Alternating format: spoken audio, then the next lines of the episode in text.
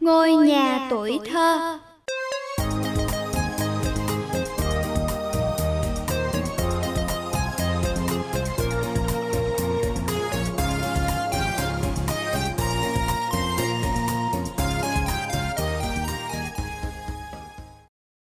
Mến chào các bạn, vui quá là vui vì lại cuối tuần nữa rồi và chúng mình lại được gặp nhau.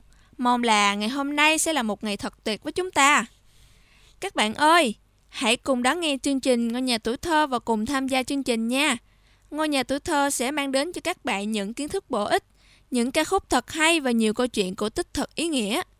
Để tham gia chương trình, các bạn gửi thư về cho Hương Thảo nha, theo địa chỉ chương trình Ngôi Nhà Tuổi Thơ, Phòng Phát thanh Đài Phát thanh Truyền hình Kiên Giang, số ba mươi chín Đường Đống Đa, phường Vĩnh Lạc, thành phố Rạch Giá, tỉnh Kiên Giang. Hoặc email kiengiangradio a còng gmail chấm com. Các bạn có thể gửi câu hỏi về cho chương trình trong tiết mục Cung Điện Vì Sao, cũng như yêu cầu một bài hát hay, những câu chuyện cổ tích mà mình yêu thích. Và bây giờ, mời các bạn cùng đến với Cung Điện Vì Sao của Vua Thông Thái nha. Tiết mục Cung Điện Vì Sao.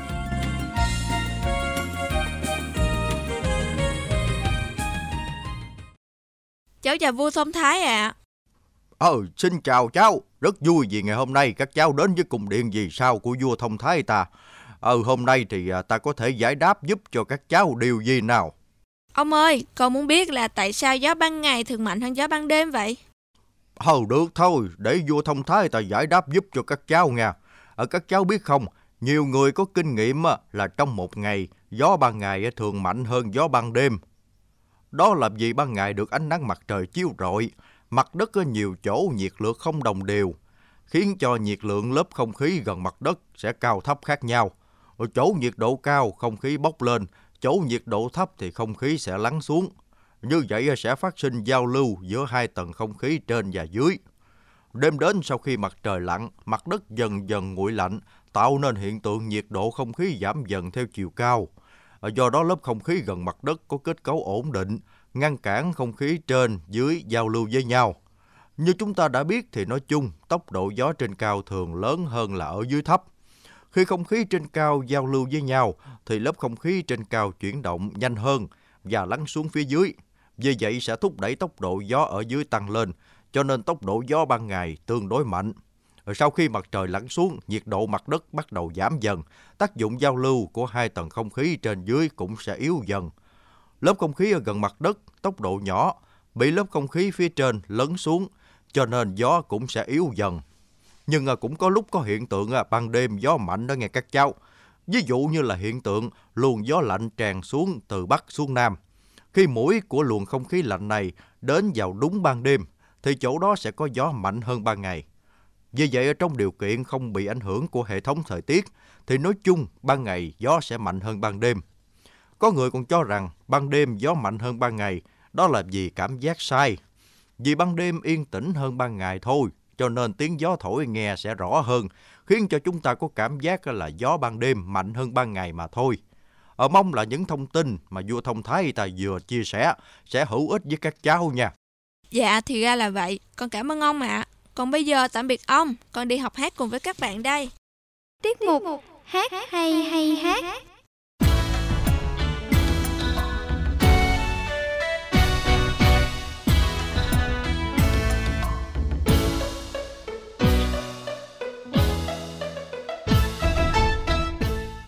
Chào các bạn đã đến với tiết mục Hát hay hay hát. Hôm nay chúng ta sẽ cùng nhau hát một ca khúc rất dễ thương mang tên Chị Ong Nâu và Em Bé, sáng tác của nhạc sĩ Tân Huyền.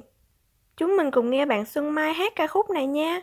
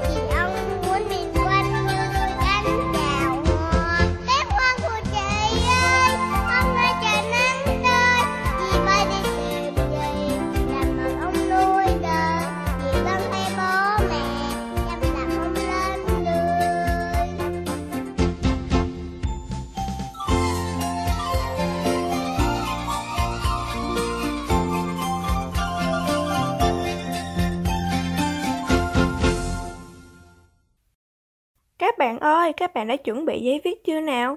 Hương Thảo đọc lại lời bài hát cho các bạn cùng ghi nha. Chị Ong Nâu Nâu Nâu Nâu. Chị Ong Nâu Nâu Nâu Nâu.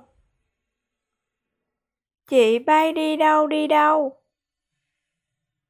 Chị bay đi đâu đi đâu. Bác gà trống mới gáy. Bác gà trống mới gáy. Ông mặt trời mới dậy. Ông mặt trời mới dậy. Mà trên những cành hoa. Mà trên những cành hoa. Em đã thấy chị bay. Em đã thấy chị bay. Bé ngoan của chị ơi. Bé ngoan của chị ơi. Hôm nay trời nắng tươi. Hôm nay trời nắng tươi. Chị bay đi tìm nhụy. Chị bay đi tìm nhụy. Làm mật ong nuôi đời. Làm mật ong nuôi đời. Chị Vân theo bố mẹ. Chị Vân theo bố mẹ. Chăm làm không nên lười. Chăm làm không nên lười. Trời xanh xanh xanh xanh. Trời xanh xanh xanh xanh. Chị ong bay nhanh bay nhanh. Chị ong bay nhanh bay nhanh. Hoa nở những cánh thắm. Hoa nở những cánh thắm.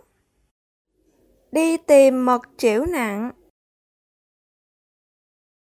Đi tìm mật trĩu nặng. Chị ong muốn mình qua. Chị ong muốn mình qua. Nghiêng đôi cánh chào hoa. Nghiêng đôi cánh chào hoa. Bé ngoan của chị ơi. Bé ngoan của chị ơi.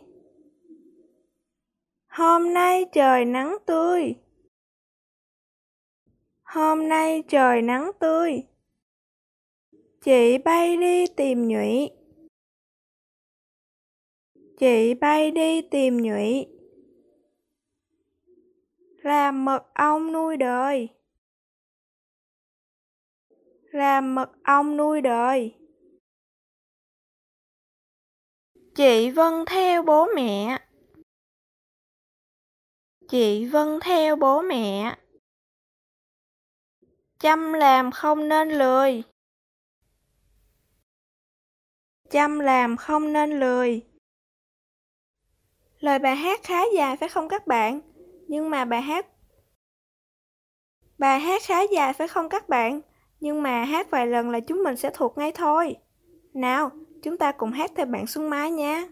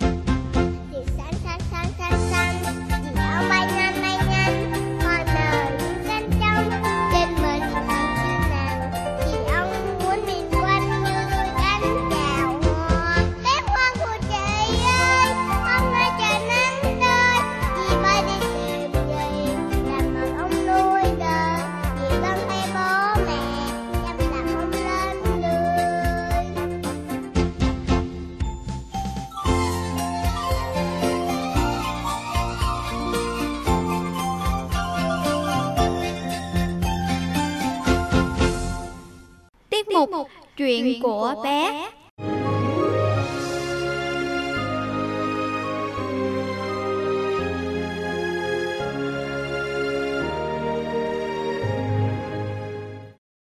Truyện cổ rim Ba hạt hồ đào.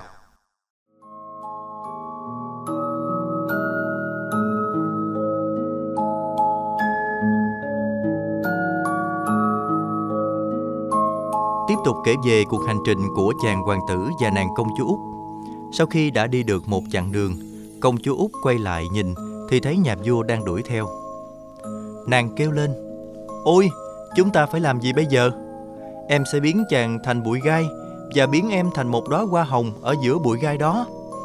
Khi nhà vua tới nơi thì thấy bụi hồng gai, giữa bụi có một bông hồng. Nhà vua định hái bông hồng thì bị gai đâm vào ngón tay, nên đành phải quay trở về. Hoàng hậu hỏi tại sao nhà vua không bắt họ mang về. Nhà vua nói rằng mình chỉ nhìn thấy bụi gai và bông hồng. Hoàng hậu nói: "Bệ hạ chỉ cần hái được bông hồng thì bụi gai cũng sẽ đi theo." Nhà vua lại lên đường để hái bông hồng, nhưng cả hai đã đi được khá xa. Nhà vua bám sát đuổi theo họ. Công chúa ngoái đầu nhìn lại thì thấy nhà vua. Công chúa nói: "Ôi, chúng ta phải làm gì bây giờ? Em biến anh thành một giáo đường và biến em thành một giáo sĩ đang đứng trên bục giảng đạo." Khi nhà vua tới nơi, chỉ thấy một giáo đường, có một giáo sĩ đang giảng đạo. Nhà vua cũng vào giảng đạo. Nghe xong, nhà vua lên đường về hoàng cung, rồi kể mọi chuyện cho hoàng hậu nghe. Hoàng hậu nói: "Bệ hạ chỉ cần bắt vị giáo sĩ về là tòa giáo đường cũng về theo. Có lẽ không nên yêu cầu bệ hạ đi.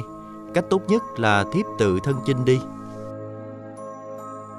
Hoàng hậu đi được một lúc thì đã nhìn thấy hai người ở phía xa. Công chúa ngoái nhìn lại, thấy mẹ mình đang đuổi theo, bèn nói: "Trời ơi, giờ thì chính hoàng hậu đuổi theo rồi. Em sẽ biến chàng thành một cái hồ, và còn em sẽ thành một con cá."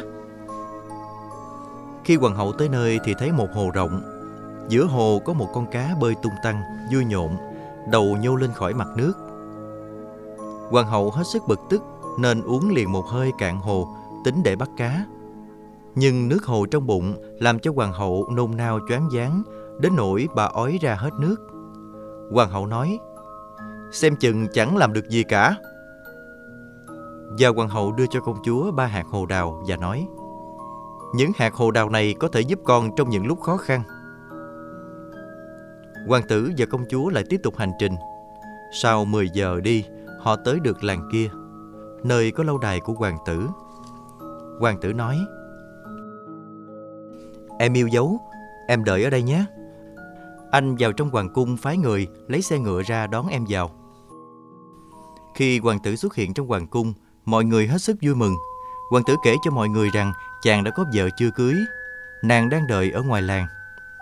Hãy cho người và xe ra đón nàng vào. Những người hầu trong hoàng cung liền chuẩn bị xe để ra đón. Khi hoàng tử sắp bước lên xe thì hoàng hậu hôn trán, làm cho hoàng tử quên bẵng đi những việc định làm. Rồi hoàng hậu ra lệnh tháo cương ngựa, ai về chỗ nấy. Cô gái đợi ở đầu làng và cứ mong ngóng chàng hoàng tử ra đón. Đợi mãi cũng chẳng thấy bóng chàng. Cô đành phải ở nhờ trong khu cối xay gió của hoàng cung. Hàng ngày cô phải ngồi bên suối để rửa sạch đồ. Có lần hoàng hậu ra khỏi lâu đài và đi dọc theo bờ suối. Hoàng hậu nhìn thấy cô gái mảnh khảnh ngồi bên suối.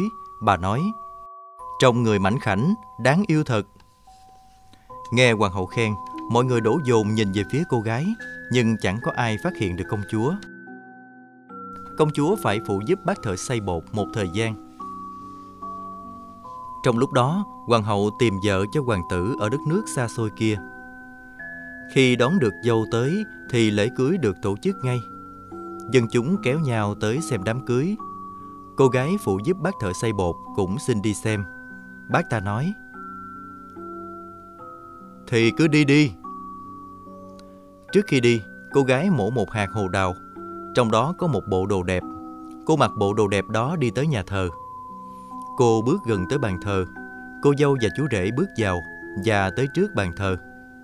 Khi mục sư vẩy nước thánh cho họ, cô dâu ngước nhìn ngang thấy cô gái. Cô dâu nói, cô chỉ tới hôn lễ khi nào cô có bộ đồ cưới đẹp như của cô gái kia. Rồi cả hai đi về và dò hỏi xem cô gái kia có bán bộ đồ đẹp ấy không. Cô gái trả lời không, nhưng sẵn sàng tặng bộ đồ đẹp ấy cho cô dâu với điều kiện cô được ngủ trước phòng của hoàng tử. Cô dâu đồng ý với điều kiện đó.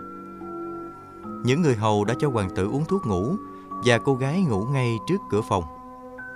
Cô vừa kể vừa khóc, nào là cô đã đốn cả cánh rừng cho hoàng tử, nào là đã tát cạn cả cái hồ, đã biến chàng thành bụi gai, rồi thành giáo đường. Thế mà giờ đây, chàng đã quên những chuyện đó hay sao? Hoàng tử ngủ say nên không hay biết gì, nhưng những người hầu, họ thức nên nghe hết những lời than khóc của cô gái. Nhưng họ không hiểu được tại sao lại như vậy. Sáng hôm sau, cô dâu mặc bộ đồ đẹp cùng với hoàng tử đi xe tới nhà thờ. Trong lúc đó, cô gái mở hạt hồ đào thứ hai. Ở trong đó có một bộ đồ còn đẹp hơn bộ đồ hôm trước. Cô mặc bộ đồ đẹp và đi tới nhà thờ. Cô bước tới gần bàn thờ và mọi chuyện lại diễn ra như lần trước. Tối đến, cô gái ngủ ngay trước cửa phòng hoàng tử. Người hầu lại quên không cho thuốc ngủ vào nước, nên hoàng tử lên giường nhưng không ngủ thiếp đi. Chàng nghe được lời than khóc của cô gái. Chàng rất lấy làm buồn và bỗng nhớ lại tất cả mọi chuyện khi xưa. Chàng định ra gặp cô gái, nhưng hoàng hậu đã khóa trái cửa. Sáng hôm sau, chàng tới chỗ cối xay gió, gặp cô gái và kể những gì đã xảy ra với chàng, và mong nàng đừng vì thế mà mũi lòng. Cô gái mở hạt hồ đào thứ ba. Ở trong đó có bộ đồ đẹp tuyệt trần.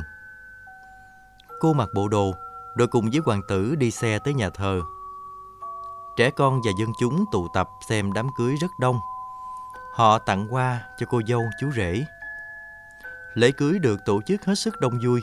Hoàng hậu và cô dâu hờ không dám ló mặt trong lễ cưới.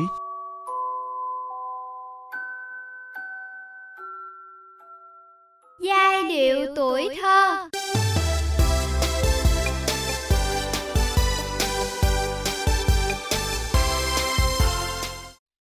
Các bạn ơi, sau đây sẽ là giai điệu tuổi thơ. Chúng mình cùng thưởng thức bài hát thiếu nhi thật hay nhé các bạn. Trong chương trình hôm nay, Hương Thảo sẽ giới thiệu cho các bạn giọng hát của bạn Cao Lê Hà Trang, từng thi giọng hát Việt nhí năm hai không một bốn. Được các bạn rất yêu thích với giọng hát khỏe khoắn và phong cách diễn rất dễ thương. Mở đầu, bạn Hà Trang sẽ đến với chúng ta qua bài hát Chú Ếch Con, sáng tác của nhạc sĩ Phan Nhân. Mời các bạn cùng nghe nha.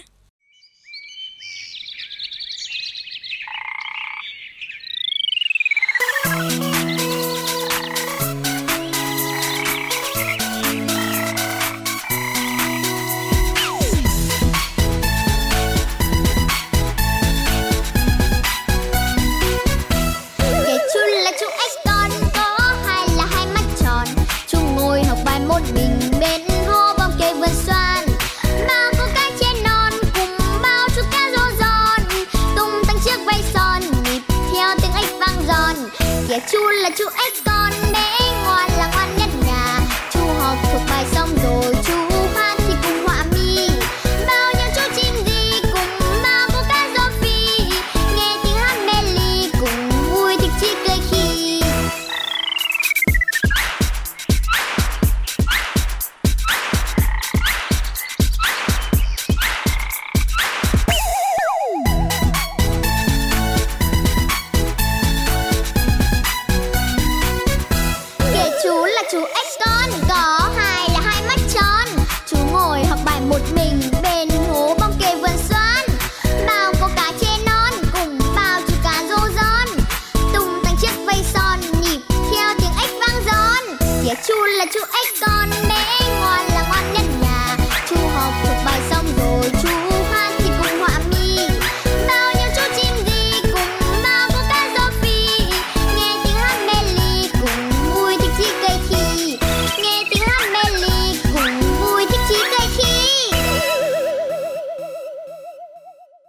Liên tục chương trình là một ca khúc rất vui tươi, nhạc dân gian Pháp, lời Việt của chú Ngô Ngọc Thắng nha. Bài hát mang tên Đàn gà trong sân với tiếng hát của bạn Hà Trang. Cùng nghe nha các bạn.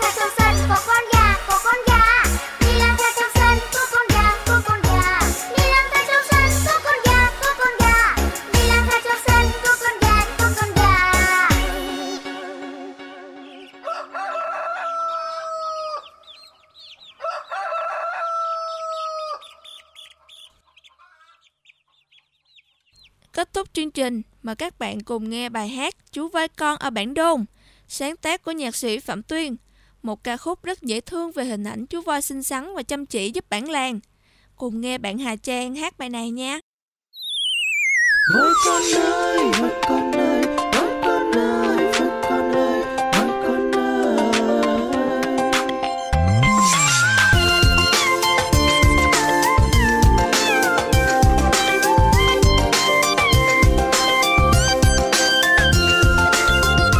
Chú voi con ở Bản Đôn chưa có ngà nên còn trẻ con.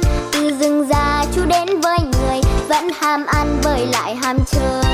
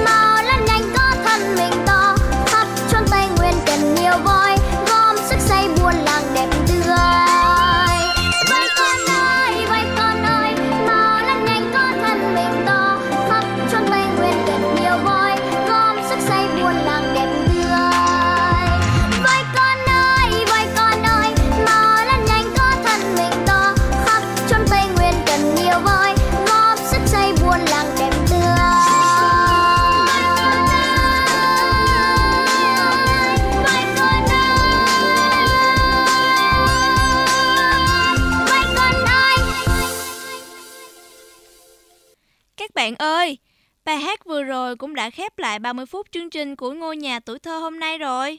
Hương Thảo xin chào tạm biệt và hẹn gặp lại các bạn trong chương trình kỳ sau nha.